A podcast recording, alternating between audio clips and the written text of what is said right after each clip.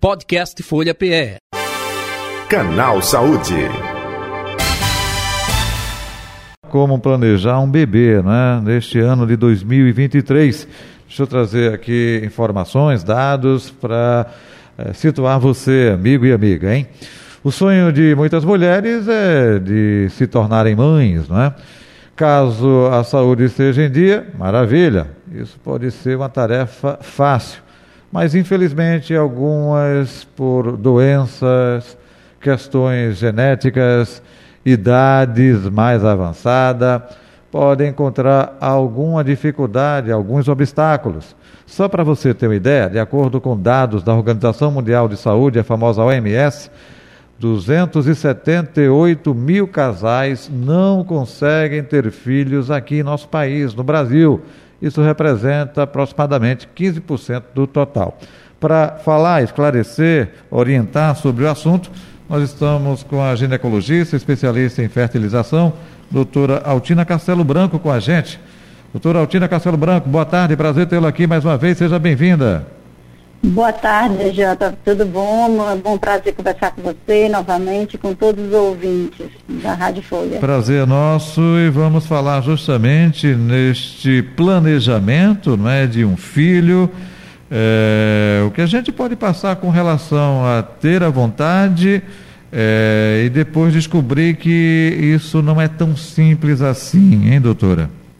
É verdade. Inclusive, eu ouvi isso um dia de uma paciente que foi um alerta que ela me fez.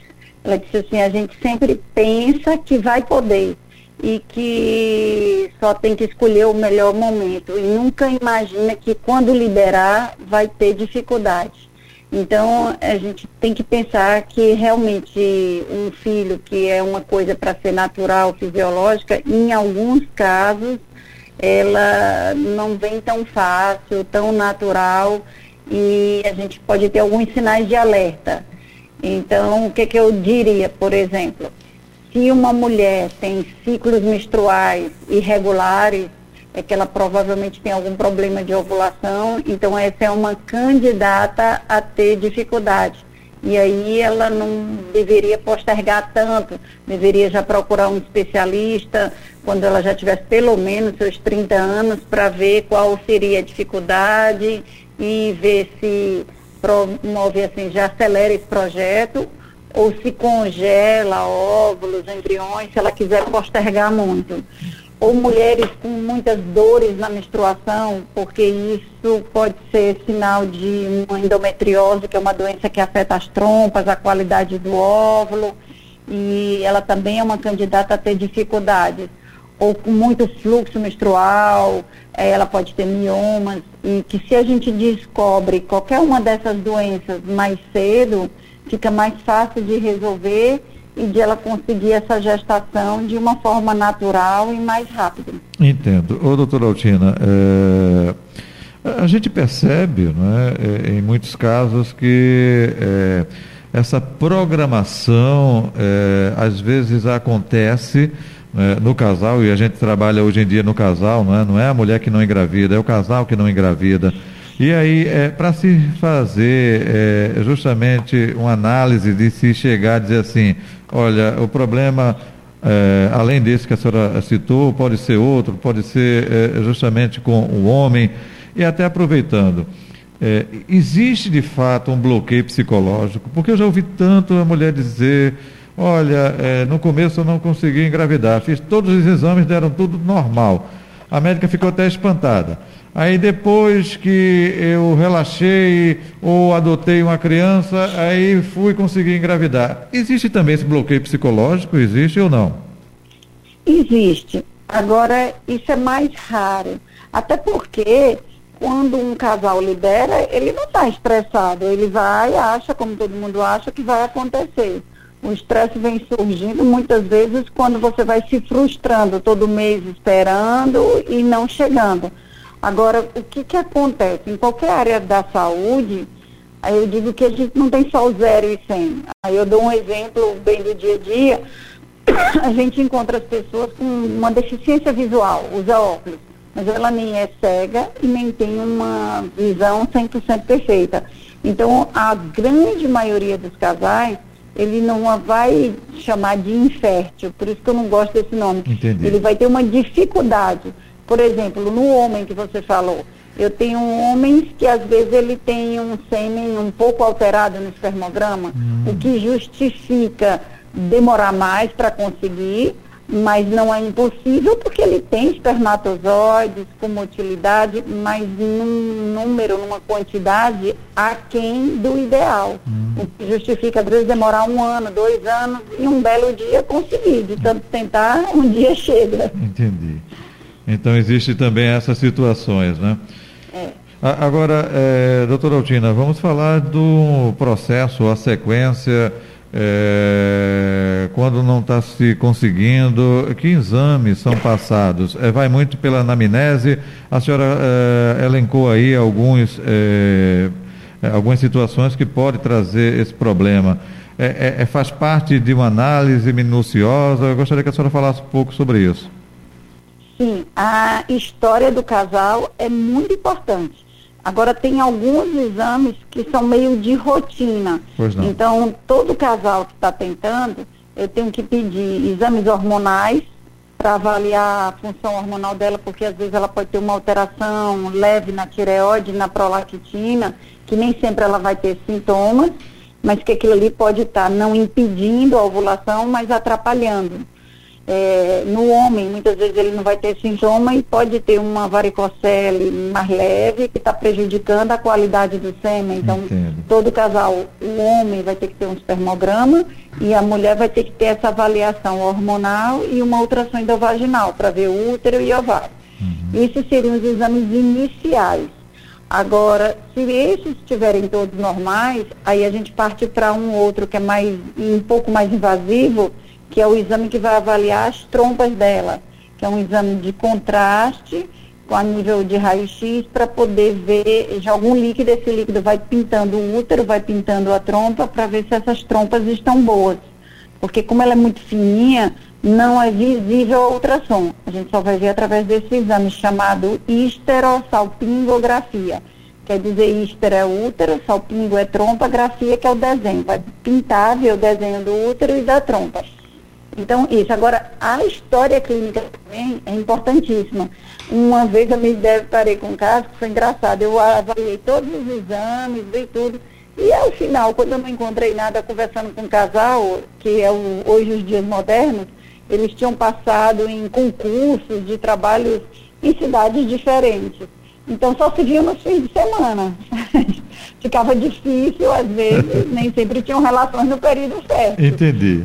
Aí isso complica, então, né? Tem que ver frequência. Ela, aí hoje tem uns testes de farmácia que ela faz de urina para identificar o período fértil. Então, se um mora numa cidade e outro na outra, ela faz esse teste e se cair numa quarta-feira, eles têm que se encontrar para namorar no período fértil. E, e que período fértil é esse? Varia muito de mulher para mulher?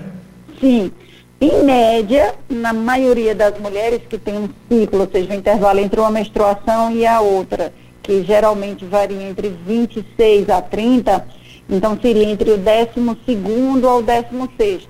Então ela poderia namorar 12, 14 dia do ciclo e 16. O que é esse dia do ciclo? O dia da menstruação é o primeiro dia do ciclo. Então, se eu menstruo dia 1, então eu vou namorar no dia 12, dia 14 e dia 16. Já seria razoavelmente suficiente para ela acertar a mira. Mas ela pode fazer esse teste de urina, que é feito o teste de gravidez, e quando ele dá dois tracinhos, é, que é sinal de que ela está com um hormônio que chama LH, que é o pico do LH, que seria o período fértil dela. E quando o teste dá positivo, ela namora de preferência naquele dia e no dia seguinte ou no outro. Entendi. Então tá aí esse detalhe também. Doutora Altina Castelo Branco, outro detalhe, é, uso é, durante muito tempo de medicações hormonais pode também é, comprometer essa gravidez? Esse é um mito muito comum. É, hoje em dia não, porque as pílulas hormonais hoje, os contraceptivos, seja orais, injetáveis, a dose é bem menor. Então, quando a mulher para de tomar, na grande maioria, sobretudo se for os orais, que a dose é mais baixa, no outro ciclo ela já está menstruando regular. As injeções, sobretudo aquelas que são trimestrais, Essas às vezes demoram um pouquinho mais, mas assim, demora dois, três meses, depois elas voltam a menstruar regular. Isso significa que ela já deve estar ovulando. Entendi. A senhora falou no início da entrevista, né, alguns exemplos aí, eh, com dificuldades, dores na menstruação, eh, fluxo menstrual irregular, eh, dificuldade aí com relação a, a justamente doenças correlacionadas. Qual o procedimento? Primeiro cuida desse, desse problema, dessa alteração, desse fluxo, para se depois aí engravidar, é isso, doutora Altina?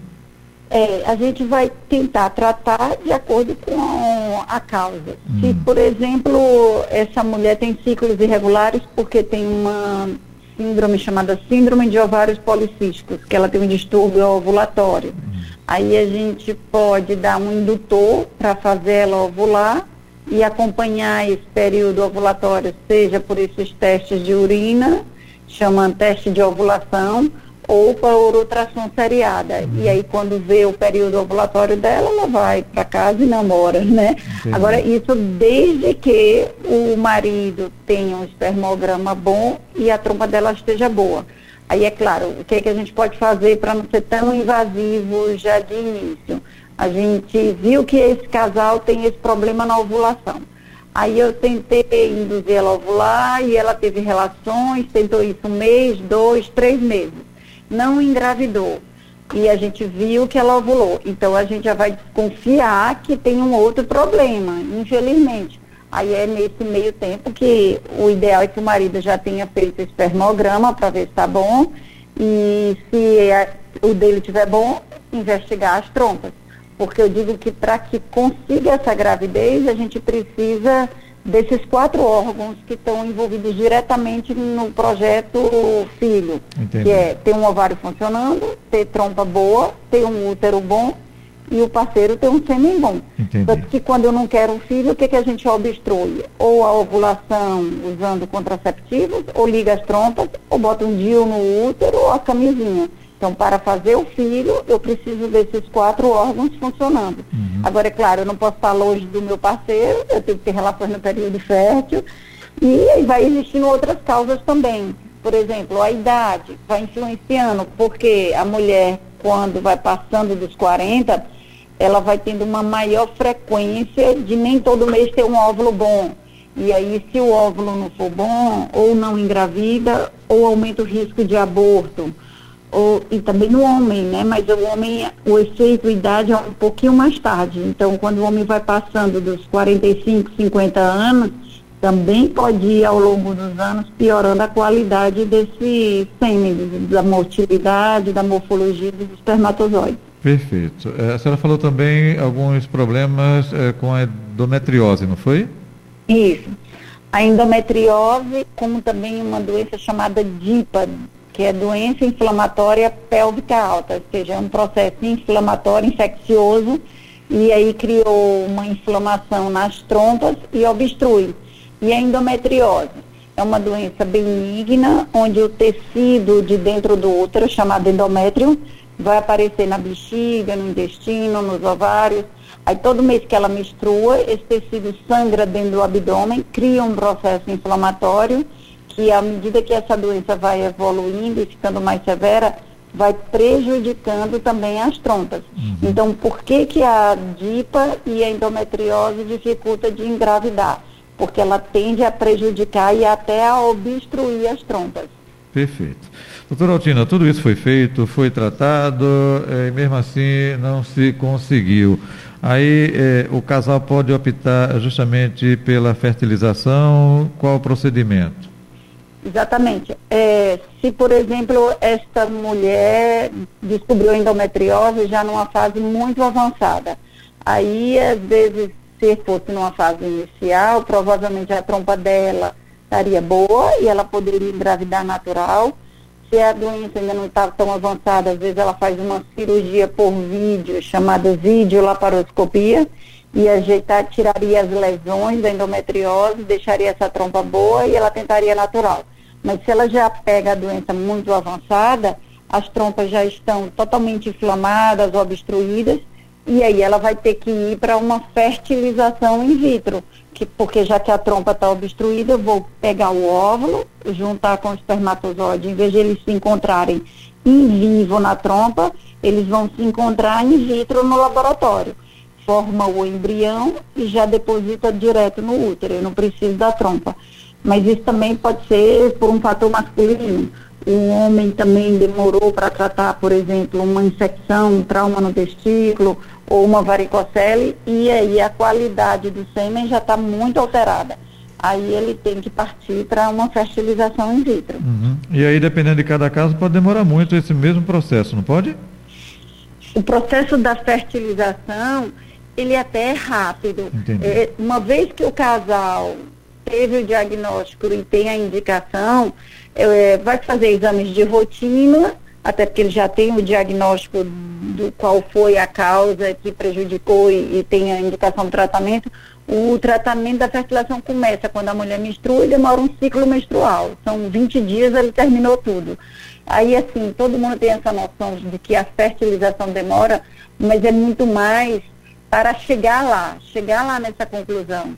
Até chegar, demorou para fazer o diagnóstico, demorou às vezes para fazer o tratamento, até porque eh, muitas vezes o casal vai tentando cirurgia, vai tentando remédio, às vezes tem uma fase da negação de dizer, ah, não quero saber disso, vou pensar depois, é porque eu estava estressada, vou dar um tempo sem pensar para ver se desestressa e engravida. É, eu acho que uma coisa que prejudica muito é essa ideia também do estresse, porque a paciente que mais quer a gravidez é, escuta isso de uma vizinha, de um amigo e, e, é ruim, porque ela virá culpada de não conseguir a coisa que quem mais quer é ela. Então, até para eu achar que é uma questão psicológica, que é claro que a cabeça influencia, mas veja, antes eu tenho que excluir que não tem nenhum problema. Então, se eu fiz toda uma avaliação e vi que todos esses meus órgãos, né, que o ovário, trompa, sêmen, está tudo bom, que, não, que descartou todas essas doenças, aí sim eu posso dizer, olha, realmente eu não encontrei nada, então vamos pensar em relaxar, vamos tentar ver período fértil, mas aí eu excluí né? Agora, sem nem investigar, já achar que é sua cabeça, é, é, eu fico com medo de adiar o diagnóstico de uma doença real. Entendi. Entendi. Importante isso que a senhora falou. Doutora Altina Castelo Branco, estamos chegando ao final do canal Saúde. Mais algum detalhe que a senhora gostaria de passar para o nosso ouvinte? Fique à vontade e aproveite para deixar os seus contatos, redes sociais ou telefone. Ah, tá certo, muito obrigada. Eu acho que a mensagem principal que eu saí falando aqui o tempo todo é se eu tento uma gravidez e já estou há uns seis meses tentando e tenho mais de 35 anos, como a idade é importante na mulher, ela já vai procurar um especialista. Não quer dizer que ela vai fazer reprodução assistida, quer dizer que ela vai investigar para ver o porquê está demorando e ver qual vai ser a melhor opção de tratamento. Agora, se eu tenho 30 anos de idade, então eu espero um ano e se não conseguir, eu investigue para não, não, não, perder tempo e já chegar aqui com 38, 39, onde os, o prognóstico do tratamento e a pressa vai ficando cada vez mais difícil. Seria essa mensagem. Tudo quando a gente descobre numa fase inicial fica mais fácil de resolver. Perfeito. E, e meus contatos, contatos é, o zap para o consultório é o 95 17 65 64. E a rede social é o Instagram é Arte Fértil Reprodução Humana. Perfeito. Doutora Otina Castelo Branco, muito obrigado pela atenção de sempre, viu? Muito saúde obrigada, e paz. foi um prazer. Easy. Saúde e feliz 2023. Para todos nós, saúde e paz. Até o próximo encontro. Até. Conversei com a doutora Altina Castelo Branco, ginecologista, especialista em fertilização, nossa convidada do Canal Saúde de hoje, que fica por aqui. Podcast Folha PE. Canal Saúde.